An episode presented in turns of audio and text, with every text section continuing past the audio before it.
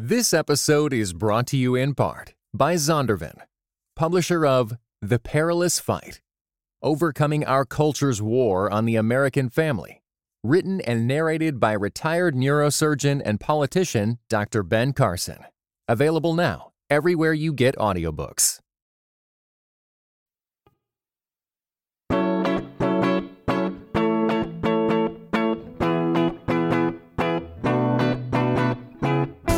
You're listening to Seeing and Believing, a film and television podcast that searches for the sacred on screen. I'm Kevin McLenithan. And I'm Sarah Welch Larson. I. Okay, this is the weirdest thing, but I feel like I'm just having a weird sense of deja vu. Like, I feel like I've done this before, You've hundreds of times. You've said these words before, maybe 355 times? I, I mean, I can't put that fine of a point on it, but it just feels like I've walked this path in the past. we are going to be reaching back into the past with this week's episode, the Memories episode of Seeing and Believing. First up, we're going to be talking about James Gray's memoirish film about his childhood in 1980s New York, Armageddon Time. And then we're going to be following that up with another slightly more recursive trip into memories for the watch list, we're discussing Andrei Tarkovsky's Mirror. And I feel like this is the point where I would say something else, but I can't quite remember it. Uh, can you help me out here, Sarah? I think we'll probably figure it out on episode 356 of Seeing and Believing. The United States stands for an idea whose time is now. Ronald Reagan will win tonight. What a schmuck. I think I want to be an artist when I grow up. You're gonna be an artist if you want to be. Nothing's gonna stop you. You're going to college. He'll have dinner with kings if he plays his cards right. Mm. I really like your stickers. My stepbrother gave them to me. He's in the Air Force. That's so cool. How dare you! A menace to you! Well, you're not to associate with him again. What do you mean? Why? I think you know what I mean.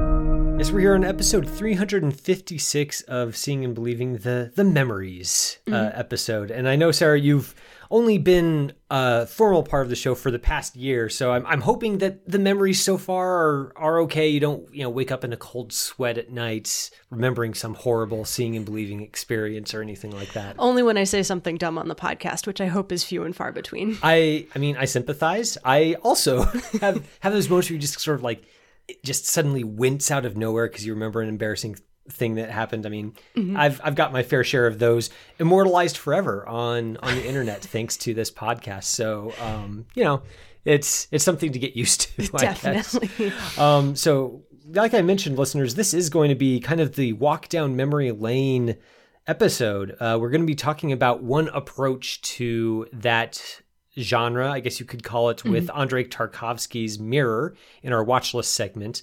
Uh, but for now, we're going to turn our attention to an Oscar season hopeful. This is the next in a series of uh, deeply personal, semi autobiographical films from various filmmakers. James Gray's Armageddon Time is a reflection back on the era of his childhood, which is New York in the early 1980s.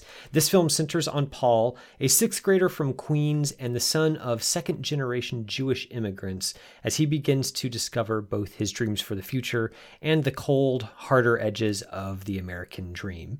That latter conflict is explored through Paul's friendship with Johnny, a black classmate whose own future is circumscribed much more harshly than Paul's, as he comes to find out. But this is also a James Gray film, which means that the theme of family is threaded throughout as well in its portrait of Paul's hardworking parents, played here by Anne Hathaway and Jeremy Strong, mm-hmm. and his doting grandfather, played by the great Anthony Hopkins. So, Sarah, early in the film, Hopkins's grandfather is speaking with Paul, and he tells Paul that he must always remember the past. So, as we get into our discussion, I kind of want to take that as a jumping off point. How well does Paul slash James Gray take Grandpa's advice? What did you think of the way Gray remembers this past? Mm, yeah. I feel complicated about it, which I suspect is how Gray feels about the past as well, which is probably why he made this movie in particular. Um, this feels like an attempt to excavate the process of assimilation into predominantly white American culture and the things that that does to the family unit generationally, and then also to the other people that these characters come into contact with. There's a thread of coming to understand that coming to America was much more difficult for Grandpa Anthony Anthony Hopkins's character than it is for Paul to just live in it because that's the only culture that he's known. And you get the sense and and James Gray is very good at conveying this, I think.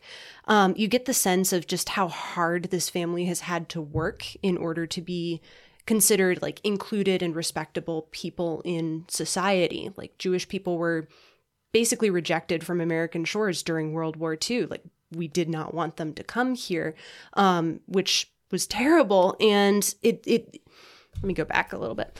Um, Jewish people were were essentially like barred from entering the United States for a good portion of like the 1940s and we get the sense that this family has has had to grapple with and come to terms with the fact that they were not originally welcome here and they are trying to make themselves more welcome by by joining the wider American culture and sort of assimilating and becoming a little bit less Jewish. They have changed their last name to Graff, which sounds a little bit less um, like a German Jewish name.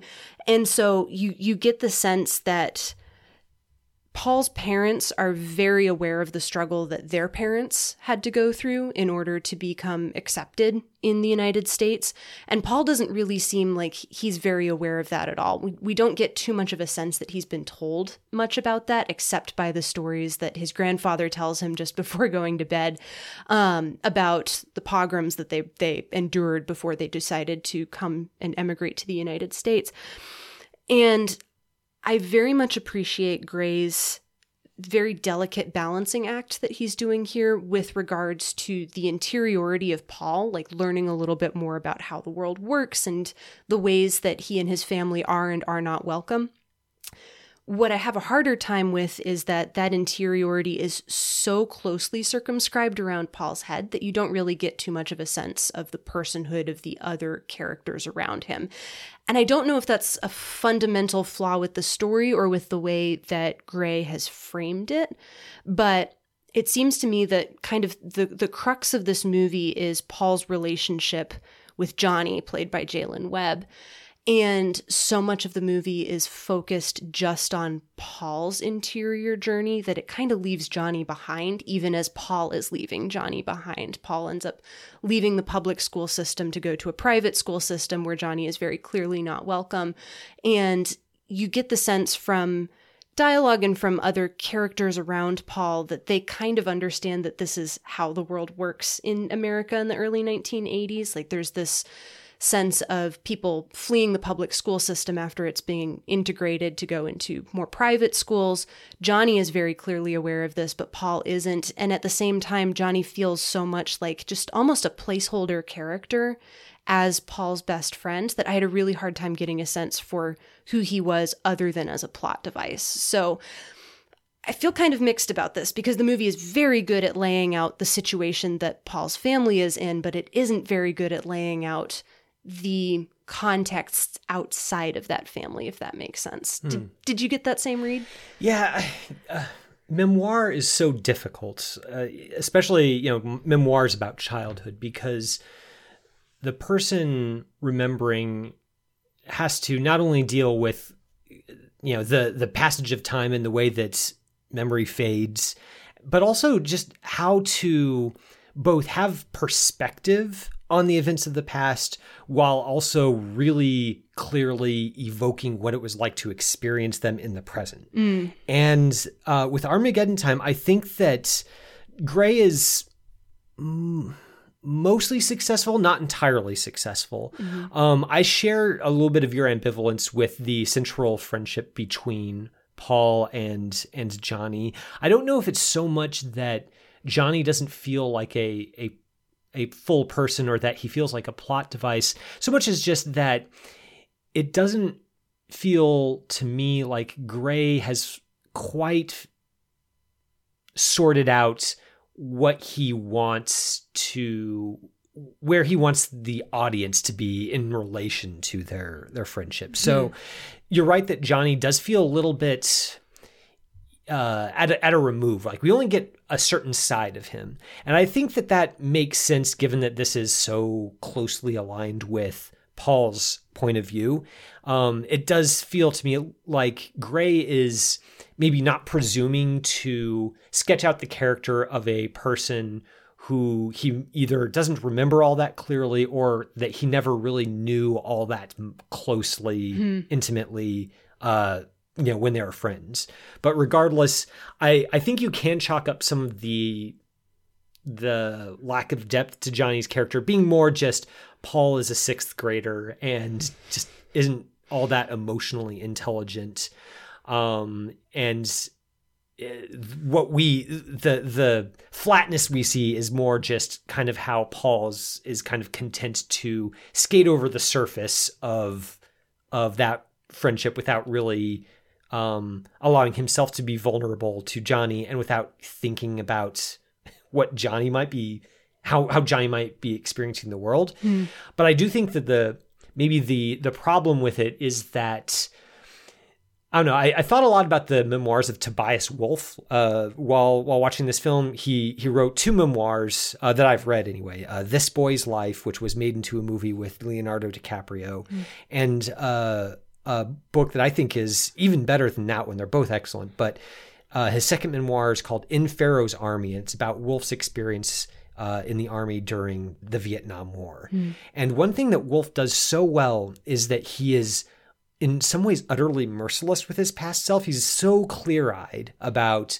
um, the the flaws and the the small cruelties that he doled out as his younger self, but he also balances that with extreme compassion for his past self. Like he understands himself better than anyone else could in mm. those situations. So that combination of cl- of lacerating clarity and extreme compassion, I think, is what makes those memoirs so indelible. With Armageddon Time, I think that we get a lot of the compassion, and that I think is where the film is its strongest, just in the way it portrays Paul and his family, and just the um, the complicated dynamics therein. Mm-hmm. The lacerating clarity maybe isn't as much in evidence, and I think that that's mostly with the friendship with Johnny, and I think that that's where the film it doesn't it's not a a, a completely compromising flaw, but it does open the film up to um, some criticisms just about being a little bit a little skating a little bit too much on the surface of that friendship. Huh. That's an, that's interesting because I felt like the movie was very clear about how it wanted the audience to interpret that friendship and how it wanted the audience to kind of come away like feeling i think feeling complicated this is definitely a complicated movie and it doesn't feel as though james gray is trying to boil everything down into just a, a right or wrong answer necessarily. I think he's a smarter filmmaker than that, and he's better at laying out, well, this is the situation on the ground, and this is the context that all of these characters are operating within. And it's very difficult for a child to have the moral clarity to be able to make the right decision in situations like Paul finds himself in. But at the same time, I really felt like this movie had a very clear view of what it wanted the audience to take away from Paul's relationship with Johnny, which was that Paul is a character who is kind of trapped in the viewpoint of his family and his social situation, where because he has not been made aware of what other people are living like and, and what other people's lives are like, he's just not going to consider that. So he's just going to take the easy way out. He's going to try to skate by. He's going to just go along with whatever his other friends are saying because it, it, it's what's simple for him. And in so doing, he's going to end up um, making some really bad choices about not being able to affirm the total personhood of other people, if that makes sense. That feels kind of abstract. And I think that's probably because Gray has abstracted this a little bit. Um, but I really did feel as though Gray had a very specific viewpoint of this was what I was like as a child, and I made mistakes. And at the time, I did not see a way to make my way out of those mistakes if that makes sense like it, it felt very clear to me I I mean, it, it's clear in the sense that he does. There, there's just such a sense of regret suffusing this film, and that's why I I'm I don't dismiss it completely because I do think that Gray is he is reckoning with something with this film, and, not just with one thing, but a whole host of things. Not just his relationship with uh, this childhood friend, but also the way he he treated his parents, the way he um, sees his his brother, um, the way that he maybe didn't say everything that he he maybe wanted to have said to his grandfather. Um, all of those things are are here. I think there's there's a scene late in the film that I think is is a maybe the the biggest component of my problem with it. And that's uh after a an encounter that Johnny and Paul have with law enforcement um there's th- the way that that shakes out um leaves uh Paul in a much different place than Johnny. And there's a a scene with his grandfather afterward where uh his sad his his sadness and uh, his conflicted feelings he expresses them. And his grandfather kind of says you did what you could. You did you did the best you could. And it wasn't what you know you you messed up but the only thing you can do is to try again. And i think that that is that that's a moment i think where gray is letting himself off the hook if not in, if not with full intent it feels that way to the, us in the audience. It, it feels to me a little bit like you know he he's giving himself a pass which is to be fair there isn't anything he can do to change the past. He can only remember it mm-hmm. like you know it, that's sort of the the film's thesis. But i think that's a pro it's a it's a problem of writing maybe mm-hmm. where threading that needle where he both feels the regret and doesn't excuse it while also recognizing that the past is the past and he can you know we we can only move through time in one direction. Mm-hmm. I think that grade simply just he doesn't quite succeed in threading that needle. And because that's kind of towards the end of the film it leaves a bad taste in the mouth which is it's just unfortunate Yeah, I completely agree with you about that scene and about another kind of similar scene um, in which Paul speaks with his father about the situation that he and Johnny found themselves in. And his father recognizes and acknowledges, like verbally, that, yeah, it isn't fair and it's not going to be fair and life isn't fair. So you basically have to try to get by as best you can. And that almost felt as though the movie was kind of imparting a little bit of an object lesson of life isn't fair. And I don't know that the takeaway that Gray intended was for Johnny to be absolved. I, I think it's supposed to feel a little bit more complicated and, and ugly than that. Um, but I do agree with you there that that scene with Johnny's grandfather does feel a little bit too pat for what, or sorry, that scene with Paul's grandfather um, does feel a little bit too pat for what he and Johnny have gone through. Right. I, I so the the film's title Armageddon Time is a reference to uh, an interview which we see in the film uh, with Ronald Reagan while Reagan was running for his first term, and uh, in, in that interview, Reagan says that. Uh, the reason that he's running for president is that the current generation is sort of living under the shadow of Armageddon, and you know Reagan supposedly wants to uh, address that in some ways. And I, I think that that's Gray kind of indicating that there's this sense throughout the picture that Paul's family is they they feel the the the pressures of life in America kind of closing in around them, and that leads them to uh, prioritize certain things, value certain things, and act in certain ways. Um, and the great tragedy of it, as we find out, is that that leads them to say, you know, like I got to get mine. You know, it's not fair necessarily that uh, Johnny might uh, not have the advantages you do, but you know, those are the breaks. You got to look out for number one. And I do, I, I appreciate how Gray really presents that as sort of the just I the the cold hard lesson that it is like that that people, uh, especially in in the context of you know the this time period, would be so concerned about slipping through the cracks of the American dream that they they will purposely harden their hearts against other people uh, in order just to save themselves, and that is very sad. I simp- I, I wish that in some of the ways that it explored that dynamic specifically with the living person of Johnny. Mm-hmm. Uh, it'd been a little bit if it again had just thread that needle a little bit more. I I don't know how it would change to do that. I just know that when we're watching on screen, it just it doesn't feel like it's all the way there. Like the the full tragedy of it maybe isn't isn't felt to us.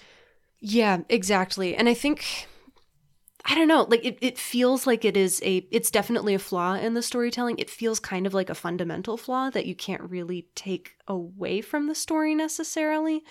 Um and I think part of it is that Johnny's character and Johnny's situation are kind of an abstraction to Paul's entire family. Like you you get the sense that they're they're kind of thinking about a lot of these problems just in the abstract of, oh, we want our kids to be in the correct schools with the correct kind of children and they're not really thinking about what does this actually mean when I say that the public schools are going to the dogs. Like they're like it's it's all euphemisms when they say when mm-hmm. they say the right kind of kids or when they say that boy or when they when they talk about sending them to a private school or the the public schools going downhill, mm-hmm. you know they're they're talking about race, even if they're not saying it outright. Exactly. Yeah, and I I think that for Paul's family, I'm not sure how consciously aware they are about talking about race, even though they are very clearly talking about race too. I think that there is a level of, of denial of what you are talking about when you are willing to take that position, I think. And this is definitely not to absolve Paul's family at all. I don't think the movie is interested in absolving them of that either. But I do think that Gray does a, a good job of sketching out how treating other people as abstract concepts and as threats is going to dehumanize them. And I think part of the problem is that as he's doing that and as he's laying out that mindset so clearly very well, he also doesn't do a very good job of, of drawing that contrast between Johnny, the actual person, and then Johnny, the abstract character that these other people are, are thinking about. Um, and I think some of that also kind of uh, extends a little bit to the filmmaking as well there are a couple of scenes in this movie where I just couldn't see Johnny's face particularly well, like especially at night. Um, and I think part of that is the cinematography is designed to look like it was shot in the 1980s. Like there's there's those very rich but kind of muted colors that you get in a lot of like film stock of the era and you can't really see Johnny's face particularly well in in some instances which I found kind of frustrating because it feels like it's both um, I don't know, an artifact of the time and then also a flaw of looking back on that time and being able to look back on it with clearer eyes. Mm. There's some other stuff that's going on in there that I think is technically very well done though. There's there's a scene where Paul and Johnny are speaking to each other through the chain link fence that surrounds Paul's new school. And when Johnny comes walking down the street and he sees Paul, he's framed like the camera is inside the schoolyard with Paul looking out at Johnny and you can see the chain links in the fence very clearly against Johnny's face and against his body and then when the camera shifts perspective to Paul talking you can see Paul's face completely clearly, not interrupted by the chain link fence at all. It's very blurry around his face, and you get the sense that he is also kind of circumscribed by certain ideals that society is placing on him, but they're not as tight around him as they are around Johnny. And that's a beautiful piece of of nonverbal, just like craft that the the movie is doing that gives you a very good sense of where both of these boys are in society and where they're stuck or not stuck. And so I do want to acknowledge that even as I think there are some fundamental flaws in the filmmaking here too. I, I'm I'm glad you brought up that uh, the, the way that Gray uses shot reverse shot, and the, just the way he frames that conversation, I think, is just tremendous and probably one of the stronger scenes in the entire film. Not just for the the framing, but also the writing. It's and, and in the performing as well. Jaylin Webb as Johnny. It's pretty clear that he gets it. Like mm-hmm. he knows why Paul is suddenly at the all white private school. He knows why Paul's sort of a little bit less willing to, you know, like hang out, like talk to him for an extended period of time. Like, mm-hmm. even though that's not really um, named clearly in the dialogue, in in Webb's performance, you can kind of sense that he he knows what it is. He's just trying not to let on that he knows, mm-hmm. and I think that that's kind of a, a credit for uh, the performances here. I think even where maybe the the screenplay isn't threading that needle that I was talking about earlier with as much elegance, I do think that to some extent the performances uh, do kind of save it. I really like. Um, sorry. I really like Banks Repeta as Paul. He's really great. Jaylin Webb's very good. Um, Anne Hathaway, I oh. think, is so good as as a mother who's just there. There's something really perceptive, I think, that Gray does in his portrayal of the parents, in that they they both they they both love their children very, very, very much, but they're also unable to keep themselves from placing that love on their children almost like a burden. Mm. There's a, a scene where uh, Hathaway is um, speaking with uh, Repeta as Paul uh, about um, you know the the grandfather is ailing, and she she kind of puts her hands on his face and she says, "You're my little angel. I love you so much." And you can see yeah, Gray's camera stays on Paul. You can see that expression of sincere very warm emotion just settling on Paul like a weight. Mm-hmm. And I think that's it's not like it's anyone's fault. It's not like she's doing anything wrong. It's just very perceptive about the way that some families work. And I think in those moments this film really is is strong and achieves its full potential. And I that's why I'm hesitant to dismiss it outright because there's so much that would be lost to just sh- shunt this movie aside. And I think moments like that are just so delicate and clear and exactly what I was what I was hoping for a deeply personal film from the director James Gray. Absolutely. Yeah. And I mean other individual like interactions between the different characters within this family too. Like there's a moment when Jeremy Strong as the father is, is trying to fix some appliance in the house and Anthony Hopkins is like able to point something out to him and you kind of get a sense of the interplay between the two of them and you you can feel the level of love coming from Anthony Hopkins and the respect coming off of Jeremy Strong in a way where neither of these men would ever speak about their feelings with each other at all, but you can still feel that in the way that they talk to each other.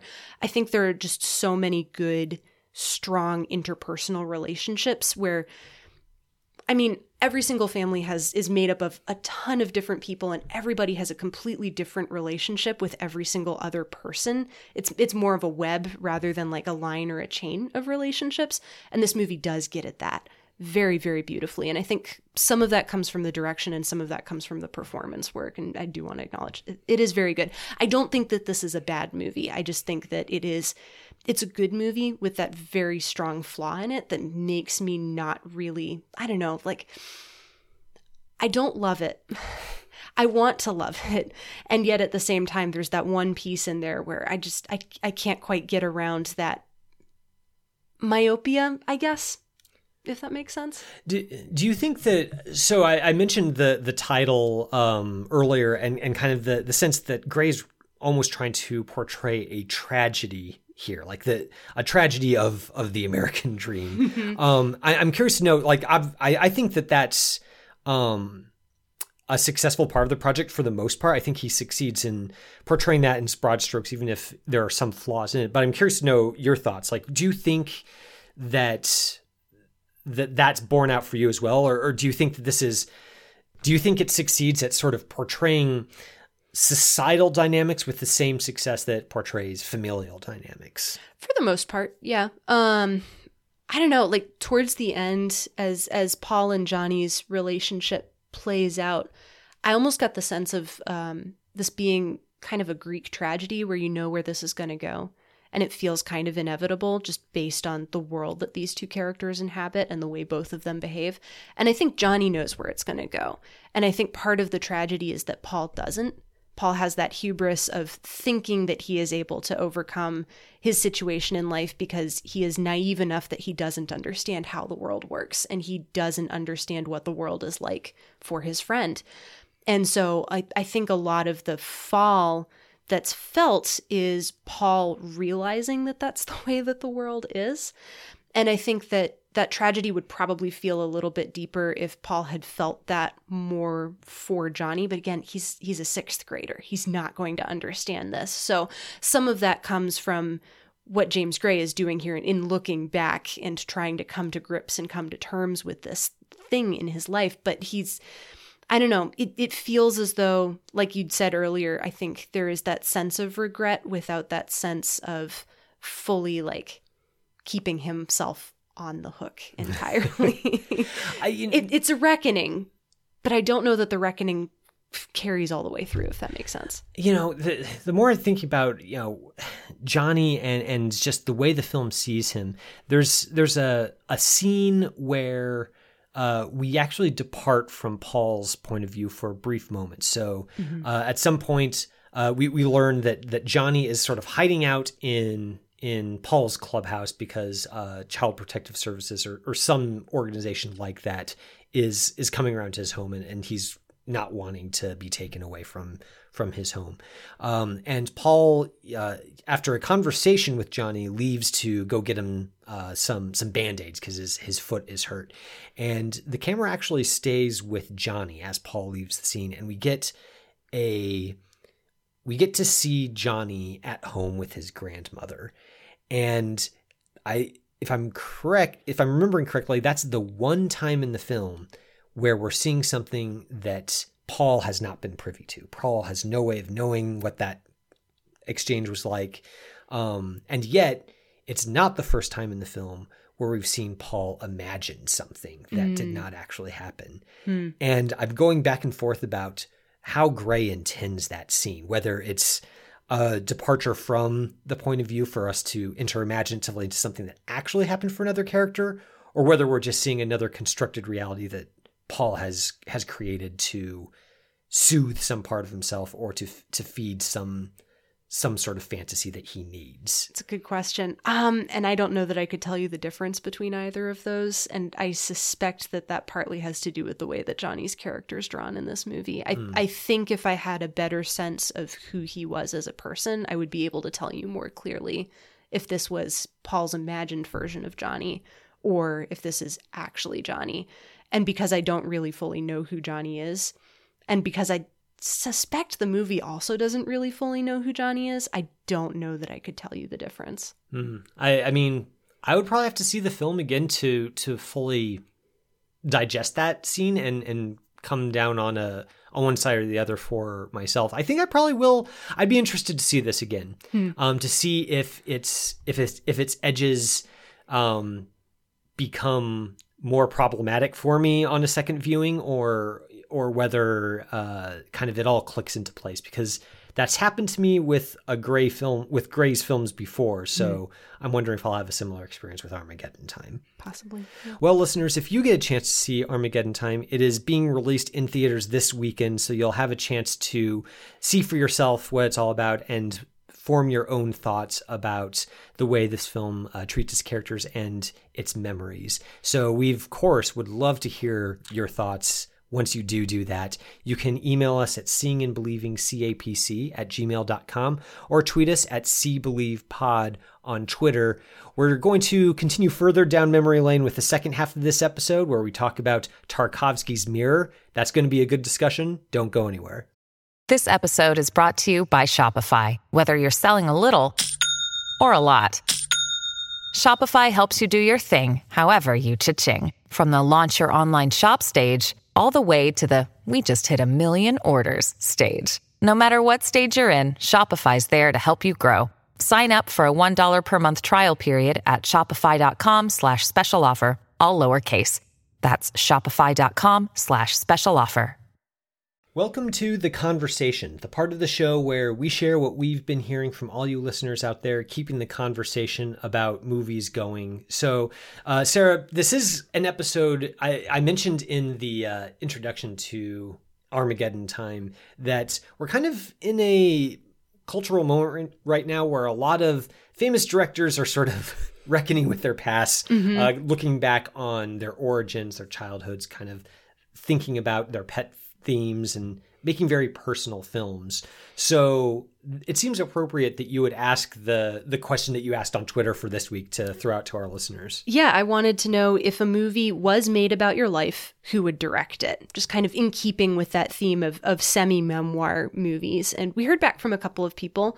So Ron Sturry wrote in and said, Frank Capra, because I love the positive, uplifting spin he put on everything. That's how my life has been to a small extent, being lifted from a being a very poor farm boy to retired and well satisfied with his life physician. God has blessed me, which I think Frank Capra probably would tell that story quite well, I think. Yeah, and and always give thanks when you when you get those blessings, Ron. Thanks for writing in. hmm And we also heard from Chris Williams, who said uh, he would hope that Richard Linklater would direct a movie about his life, since it would probably be fairly wordy. Um, but he follows up and says, "But with my luck, I'd probably get Kevin Smith." Ouch. I mean, I I totally sympathize with that too. I, would you be directed by Kevin Smith, or would it be by somebody else? Well, I mean, so so that kind of gets into the the question at the heart of the question, I guess, is is this a, a question about who should direct my life, or like who who do I want to direct my life, or who would actually direct my life? And I feel like that's that's kind of what Chris's answer was getting at there is. Uh, those are two different questions, and you have to choose which one you're going to aim at when you're answering. Definitely. Um, so I would definitely not choose Kevin Smith to direct my life. We'll just we'll just say that. I'll leave it to maybe outside observers to say whether he would be an appropriate choice to direct my life. That feels like you need a little bit of objectivity and distance to say that for sure. Definitely. But I, I feel like my answer to to the question as I interpret it would be Steven Soderbergh, actually. Mm. He's a consummate craftsman, which I, I value a lot. He likes playing with genre. I'm, you know, a huge Lord of the Rings fan. I love me some some fantasy, some post-apocalyptic sci-fi. Always good. And he's aesthetically omnivorous, which I really appreciate about his films. Just he he will make you know, shoestring indies. He'll make lean thrillers. He'll make prestige pictures. He'll make action movies. He can do it all. And he mm-hmm. loves doing it all. And he makes them all with the same, just kind of workmanlike. I'm going to make this the best exemplar of X that I want that it can possibly be. And I just, I've always appreciated that about him. And I think that that sensibility is simpatico with my own and maybe would make him a good choice. That's a great pick. Um, so I guess the follow up question to that is: Would you prefer it, it to be uh, the Logan Lucky Steven Soderbergh or the Ocean's Eleven Steven Soderbergh? I I mean that's an easy question. Everyone who knows me says that there there's no George Clooney in me. I don't have a, an iota of Clooney's suaveness in in my in my body. So it would have to be the Logan Lucky Soderbergh. Definitely could do worse than that too. Yeah. Um, I was thinking about this question. I try to ask these questions as open endedly as possible, usually without an answer in mind for myself. So I ended up surprising myself with this. I think it would probably be Nora Ephron. Okay. Yeah, I I feel like I don't know in terms of comedy versus tragedy. Thinking about like comedy being more of the um, classical definition of you know more on the lighthearted, but not necessarily always haha funny. I feel like Nora Ephron kind of fits that. Um, a lot of talking, a lot of very deep and rich friendships, and then a lot of I don't know. Adventure isn't the right word for it, but life coming at you kind of sideways and in un- unexpected ways. Um, which I, f- I feel like i don't know if that's a hallmark of her work but that's something that i kind of associate at least with some of her better known things like um, i don't know when harry met sally kind of feels like a lot of that is coming out of left field even though it also feels inevitable at the same time. And so looking back hindsight being 2020 i can see where a lot of my life has gone and i can see where a lot of that came from, but I wouldn't have been able to tell you in the moment that that's what was happening. So I don't know. Feels charmed in a way. You know, I yeah, I, I would not have expected that answer, but hearing you talk about that, I'm like, I don't know, maybe Nora Ephron should direct my life. That's a really good answer. I, I like that a lot. And a very good director too. So Yeah, can't well, go bad there. uh, listeners, if if you uh, are inspired by this conversation to share your own uh, picks for the director of your biography, our mailbox is obviously still open. You don't have to not respond just because this episode is already aired. We love hearing from you. Uh, I already shared our email and Twitter account, so you know how to how to reach us. But it's a good question, a good way to get to know uh, each other's biographies and also each other's tastes. It's great question, Sarah. Thanks for asking it. Thank you. Hey, it's Kaley Cuoco for Priceline. Ready to go to your happy place for a happy price? Well, why didn't you say so? Just download the Priceline app right now and save up to 60% on hotels. So, whether it's Cousin Kevin's Kazoo concert in Kansas City, go Kevin, or Becky's Bachelorette Bash in Bermuda, you never have to miss a trip ever again. So, download the Priceline app today. Your savings are waiting. Go to your happy place for a happy price. Go to your happy price, Priceline. And now it's time for the watch list segment. This, of course, is the part of the show where one host picks a film that the other host hasn't seen. We both watch it and then talk about it afterwards. So, Sarah, you had the the reins for this week's episode, and mm you picked another Tarkovsky film. So, uh, a while back, you picked Andrei Rublev mm-hmm. for for me to introduce myself to. I liked it a lot. Great pick. Uh, you picked another one. This time it's uh, maybe even a more inaccessible Tarkovsky film, if that is yes. even possible. It's his 1975 film Mirror. And you were kind enough to lend me your Criterion edition of Mirror. Mm-hmm. Uh, it is streaming for free on, on YouTube uh, and, and, legally, by the way. Mm-hmm. Um, so you can watch it that way, listeners, if you haven't watched it already. I got the good fortune of watching it on Blu ray and also the good fortune of having Criterion's supplemental materials on hand for uh, post film perusal. And I really liked how the back of the Blu ray case summarized the film. So I'm going to let the Criterion writers do all the work for me when describing Mirror. They call it a subtly ravishing passage through the halls of time and memory, Andrei Tarkovsky's sublime reflection on 20th century Russian history is as much a poem composed in images or a hypnagogic hallucination as it is a work of cinema. In a richly textured collage of varying film stocks and newsreel footage, the recollections of a dying poet flash before our eyes, his dreams mingling with scenes of childhood, wartime, and marriage, all imbued with the mystical power of a trance. And I I mean, like I said, I think that's it's a great some summation of the movie. It doesn't really tell you what the movie's about, and I think that that's fitting because this is a movie where it's not really the point isn't to get at what it's all about, or at mm-hmm. least that was my reaction to it. But I want to hear Sarah you talk a little bit more about why you you know what you think of the film. The thematic tie-in with memory is obvious with Armageddon Time. Mm-hmm. Um, but I want to hear you talk a little bit about how you find Mirror to be different in its approach to memory, and how did those differences affect the way that you approach it? Yeah, uh, great question. And I apologize for picking a, a, genuinely difficult movie because this is a movie that I also find genuinely difficult and I love because it is genuinely difficult. I feel like um, Andrei Tarkovsky talked about making movies as sculpting in time. Like it's the name of his book. Um, it's how he referred to making movies. And I think Mirror is probably the best example of that idea of sculpting in time, more so than any of the other movies of his, at least that I've seen. Um, and this movie's approach to memory feels a little bit more recursive and realistic than any other movie about memory and about one's past than I think I've ever encountered. Like the the problem with movies is that they are by nature very linear and very bounded by time and very often they're bounded by the dictates of a plot. And Tarkovsky throws all of that completely out of the window.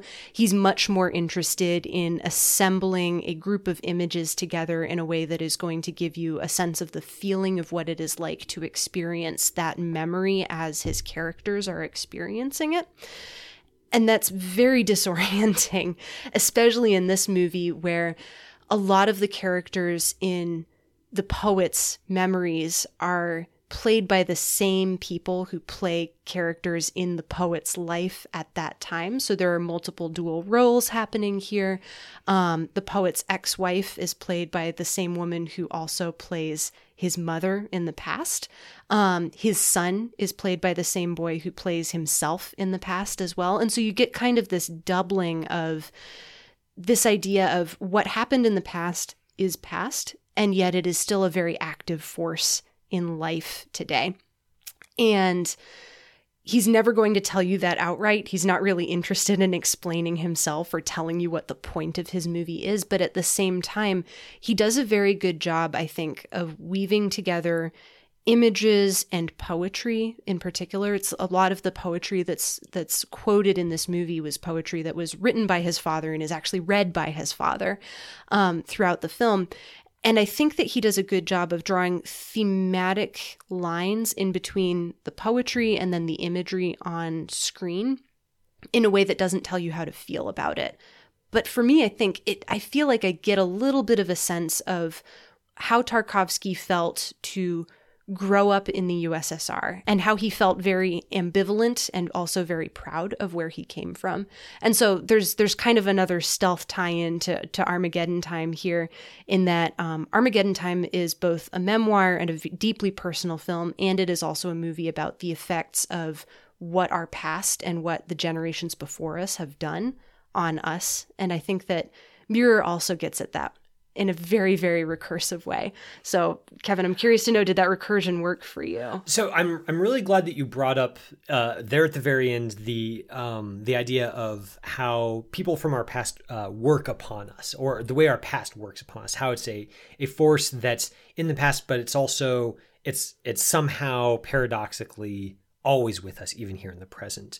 Um, because the thing that uh, and, and, I I liked this film. I don't know that I, I connected with it as strongly as as Andrei Rublev, probably just because it is so esoteric mm-hmm. and intentionally so that it's not the sort of film that you you know it's it's you know like an hour and 45 minutes you don't just you know spend 105 minutes watching this film and then come away and like no okay i i understand this film and i will categorize it in a box and sort of know my thoughts about it and you know dust off my hands move on it's a film that demands that you really not just watch it multiple times, but also you, you need to you need to um, do the work with it.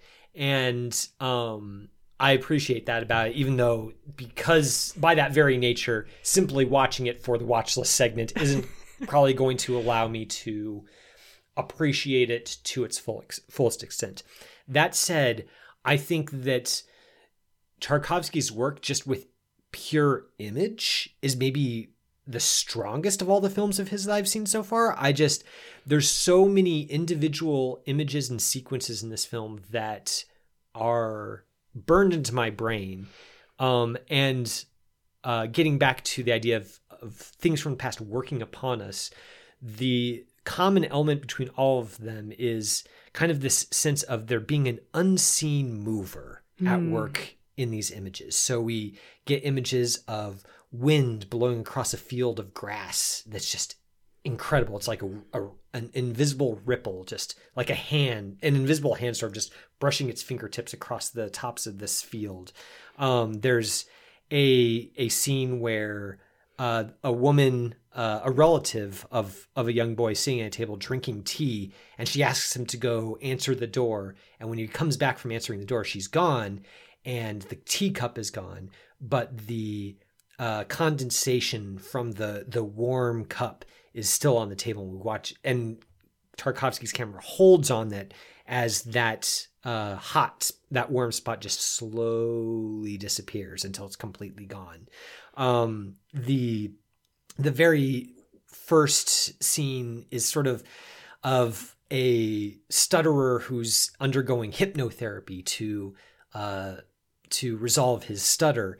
And uh, Tarkovsky shoots it in a way that the shadow of the boom mic is visible on the wall. Yes. Uh, just capturing all of that. And it's just, there's so many things that speak of there being something unseen at work behind the scenes and how that is an essential part of memory. Like what, what guided us. You were talking about you know Nora Ephron, you know, uh, a charmed life, like things seeming both out of left field but also strangely inevitable. Mm. I think a lot of what we see in Mirror has that same quality where you don't really understand it as you're watching it, and yet you feel like it's capturing the texture of memory in a way that you can't articulate. You can only see and feel. Mhm. And I, I, I really appreciate that about this. Oh my gosh, yeah, I love all of those sequences that you that you talked about there too, and I I think crucially, I don't know this this is also a movie that I can't pretend to to know or understand or put into a box. I've seen it three times at this point, and every single time I watch it, I feel like I come away with a different image that has struck me, and I also come away with the understanding that I don't fully understand the context of this movie or what is possibly going on in Tarkovsky's head. And for the most part, I come away with those fleeting images. And I don't remember a lot of the connective tissue. So every time I watch it, it kind of feels both very fresh and new and like a surprise, and also at the same time, kind of inevitable. Um, so it feels as though my relationship with Mirror is as though I am having a conversation with this movie stretched out over different instances of time. And it's always telling me sort of the same thing, but I'm coming at it with more experience, with better understanding. And so I, I feel like every time I watch it, I, I'm almost like rising to the occasion of eventually being able to have like a conversation. I don't know between equals necessarily, but a, a better conversation with with the film, and then as a result, also kind of with Tarkovsky, and that kind of feels as though it's it's very intentional on his part. I really wish that he were a little bit less oblique, honestly. but at the same time, I appreciate that he's not going to explain himself. He's going to create art for art's sake. And the level of intentionality behind everything that he's doing on screen, all of the ways that he frames everything. Um, this is one, he's one of the few filmmakers where I can sit down and I can watch any of his movies and I can know that I am in the hands of a master because nothing feels like a mistake at all. Um, the level of intentionality is so much so that I feel like I can um, recognize a lot of the stuff that he's drawing on or playing with, like the imagery that he's playing with, without him having to directly quote it. So not only is he sort of doubling different roles throughout the course of the movie, but he's also doubling images from other pieces of mostly Western art as well. So at one point, he actually quotes uh, Bruegel's um, Hunters in the Snow painting, um, which is a, a, painting that I think he refers to again and again. It's definitely popped up also in um, Solaris, uh, his version of Solaris. Um, and then I think there's another image that to me feels like he's quoting uh, Girl with a Pearl Earring as well. Even though none of the imagery is exactly the same, you can still see a lot of kind of similar brushstrokes, the same kind of color, the same sensibility of composition. And it doesn't feel like he's quoting it to say, I am as smart as this other artist.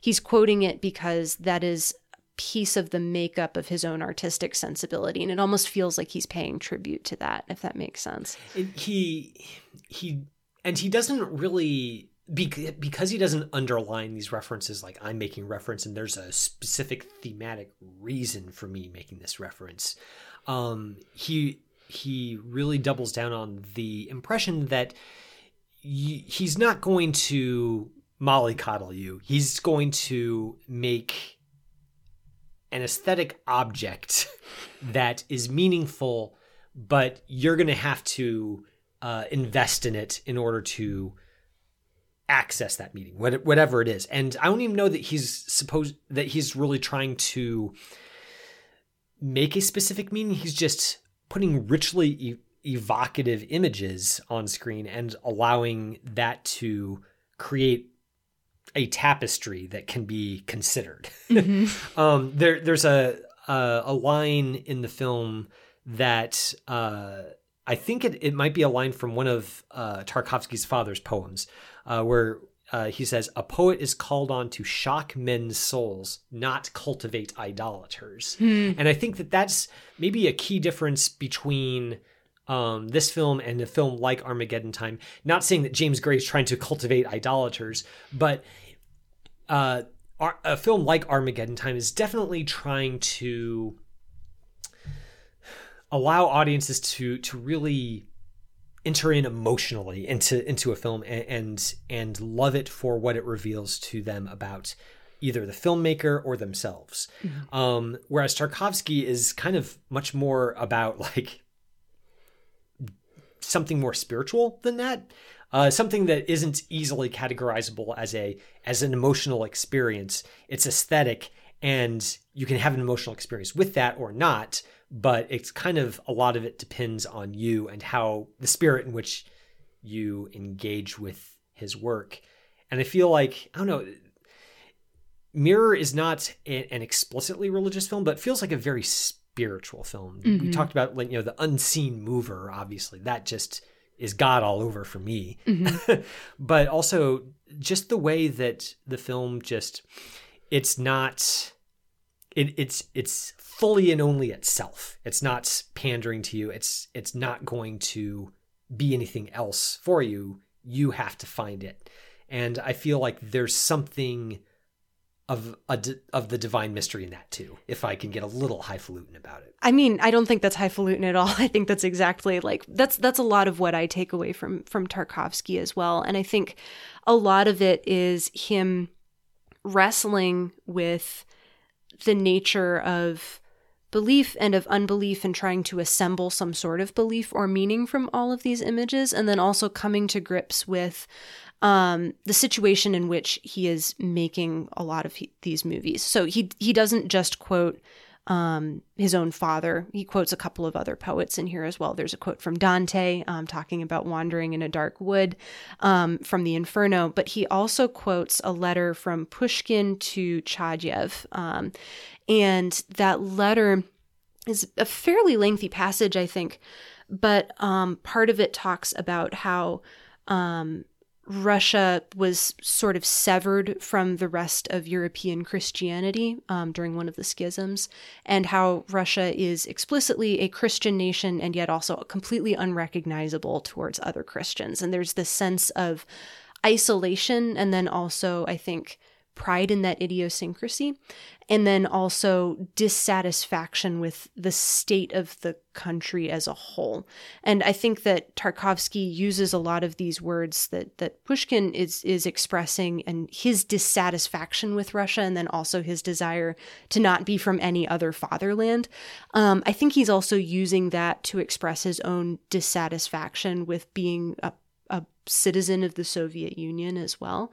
And I think a lot of what he's doing is trying to rebel from the strictures of the censors who, who wanted to control the movies that he was making and who also wanted to control the questions that he's asking because this is not a movie that is going to tell you explicitly what to say it's going to raise a lot of questions and then ask you as the viewer to attempt to answer them and then to come away from and then to come away from the experience with something i think you, you have to wonder if almost if that was in some ways an artistic survival strategy for tarkovsky because if you aren't uh, if you're making movies under a soviet regime that has very specific ideas of what a movie must be mm-hmm. then being the the more oblique you can be about what you actually think maybe the better mm-hmm. and it, it does it does seem like when mirror came out it was not received warmly mm-hmm. um, by a lot of uh, the Soviet media and a lot of uh, Soviet authority figures simply because it didn't it didn't have a point. like it didn't try to express um, ideals explicitly. Although there are you can you can argue that there are some sort of um, you know pro Russian sentiments in there, obviously, because Tarkovsky felt very strongly that he did like being Russian. Um, but it's Mirror is not, again, it's not trying to make a strong point about anything in particular, or at least not something that a censor who's sort of like sitting and watching is going to access just by by like holding a clipboard, you know. Mm-hmm. And I think that that kind of quality of, of Tarkovsky in some ways being almost defiantly esoteric um, makes it, it, makes sense for him as an artist and also it whether he kind of set out uh, at the dawn of his career wanting to be this way or whether it just sort of like he developed in that way unexpectedly it just feels like it allowed him to engage in richer artistic explorations they might have otherwise. Mm-hmm. I would much rather have the the scene where his his mother is washing her hair in a basin and then sort of like stands up like the girl from the ring mm-hmm. with her mm-hmm. hair over her face and the plaster ceiling is falling all around her because it's completely sodden with water. I don't know what that means. I don't know what Tarkovsky is trying to communicate about his feelings toward his mother. I know it's a great image, though. Mm-hmm. I know that I want to see it again and just sort of contemplate it.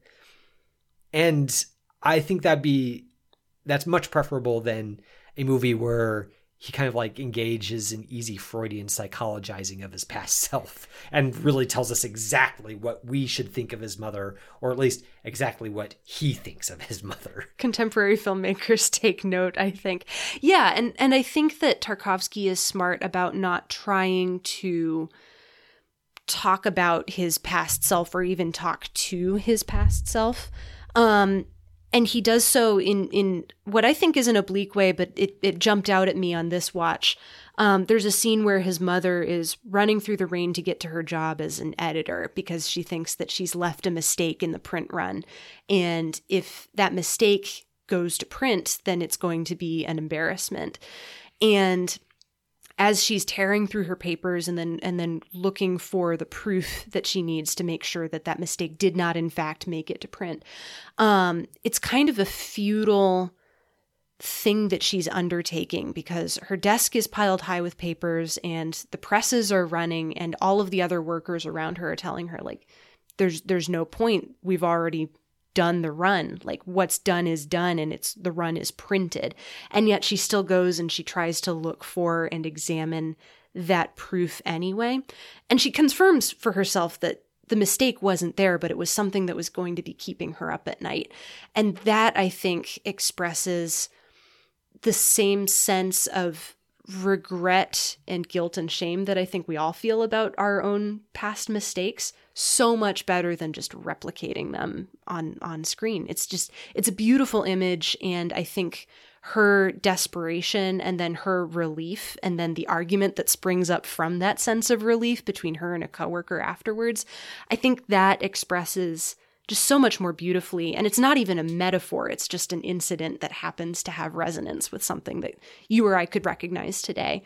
Um, and I think that that level of kind of getting around to the point circularly without ever coming out and saying it is what I really, really admire about what Tarkovsky's doing here. So, I mean, th- this is probably just a me thing, but my day job is an editor and I do have to do proofreading. So, that was actually easily the most accessible part of the movie. That was hashtag relatable. like, I've, I know that feeling mm-hmm. very, very well. And I, I th- watching, I was like, oh, wow, this, this, became like a very very grounded realistic film all of a sudden. Um, but in, in seriousness i do think that I, sequences like that are, are what make this film i maybe so rewarding on repeat viewings is because it is a straightforward narrative section of the film but it's not really connected to anything on either side of it. It's just it like you said it's an incident.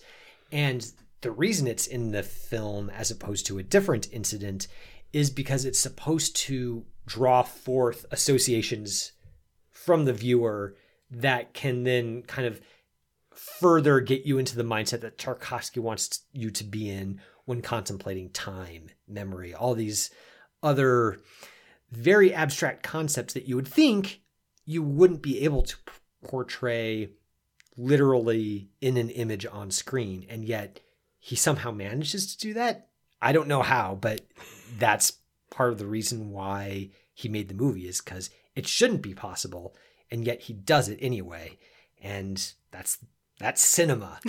it doesn't work in any other medium for sure. Well, listeners, that is our review, or at least our, our fumbling attempts of a review mm-hmm. of uh, Andrei Tarkovsky's Mirror. If you had a chance to engage with this film, I mean, if there's any movie that I would really love to get some some listener feedback on for our our conversation segment, this would be the one because there's so much to talk about. There's so many possible different interpretations. There's so just so many different stories I'd love to hear about weird things that you noticed in the movie that like the proofreading story that just really hit you individually. There's just a lot of room for individual uh, idiosyncratic responses to this film, and I'd love to hear more from it. We'll link to the movie in the show notes too, so it, it will be easily yeah. accessible. It, it, it literally costs you nothing except an hour and forty five minutes, so there's no excuse. And then maybe maybe your mental state afterwards, depending on how you feel about it. I mean, depending on how contemplating the vastness of time and memory affects you, you know, that might be something to consider as well. But we'll leave that to your discretion. We are going to be going back to something a little bit more populist, a little bit more mainstream stream with our next week's episode, we are going to be reviewing uh, Black Panther Wakanda Forever uh, for the new release. And I figure, like, you know, we need to also make room for just the fun popcorn movies. So, Sarah, I'm finally going to get you to watch Joe Johnston's 1991 film, The Rocketeer, the comic book movie that might have been responsible for him getting the job of directing the first Captain America movie. I think The Rocketeer is just great fun and I I wish more comic book movies and superhero movies were like this one. I'm excited to watch this one. I'm excited to catch up with it. Um, I think that's a great connection to to the MCU at large. Um, and I'm also really just looking forward to a movie that looks like it has incredible set design and a solid sense of Hollywood history. Too. Oh man, the the Art Deco stuff in this movie is so good. The classic Hollywood stuff is so good. I can't. I, I. It's been a long time since I've revisited it and I'm looking forward to the excuse to revisit it again. So, listeners, The Rocketeer is streaming for free on Disney Plus if you want to watch along. It's also rentable on demand on, you know, other streaming platforms like Amazon and, and Apple. So, there's plenty of ways to to access it and watch it for yourself. And it's just a really good time. So, highly recommend it. We'll be talking about next week, but that does it for this week. Seeing and Believing is, of course, brought to you by the Christ and Pop Culture Podcast Network. Our producer is the fearless Jonathan Clausen, who every week helps us to search for the sacred on screen. I'm your host, Kevin McLenithan. I'm your co host, Sarah Welch Larson. And we'll see you next week on Seeing and Believing. You have been listening to Seeing and Believing, an official production of the Christ and Pop Culture Podcast Network. Please rate and review the show in iTunes and check out our other shows at christandpopculture.com slash network. Theme music by Alexander Osborne and Lindsay Miz, used under Creative Commons License 3.0.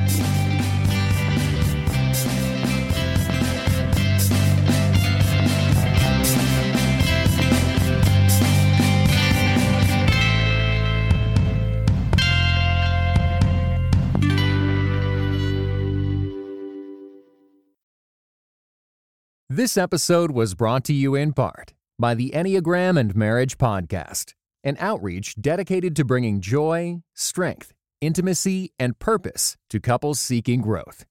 Be sure to visit EnneagramandMarriage.com to find your chemistry together again, or for the very first time.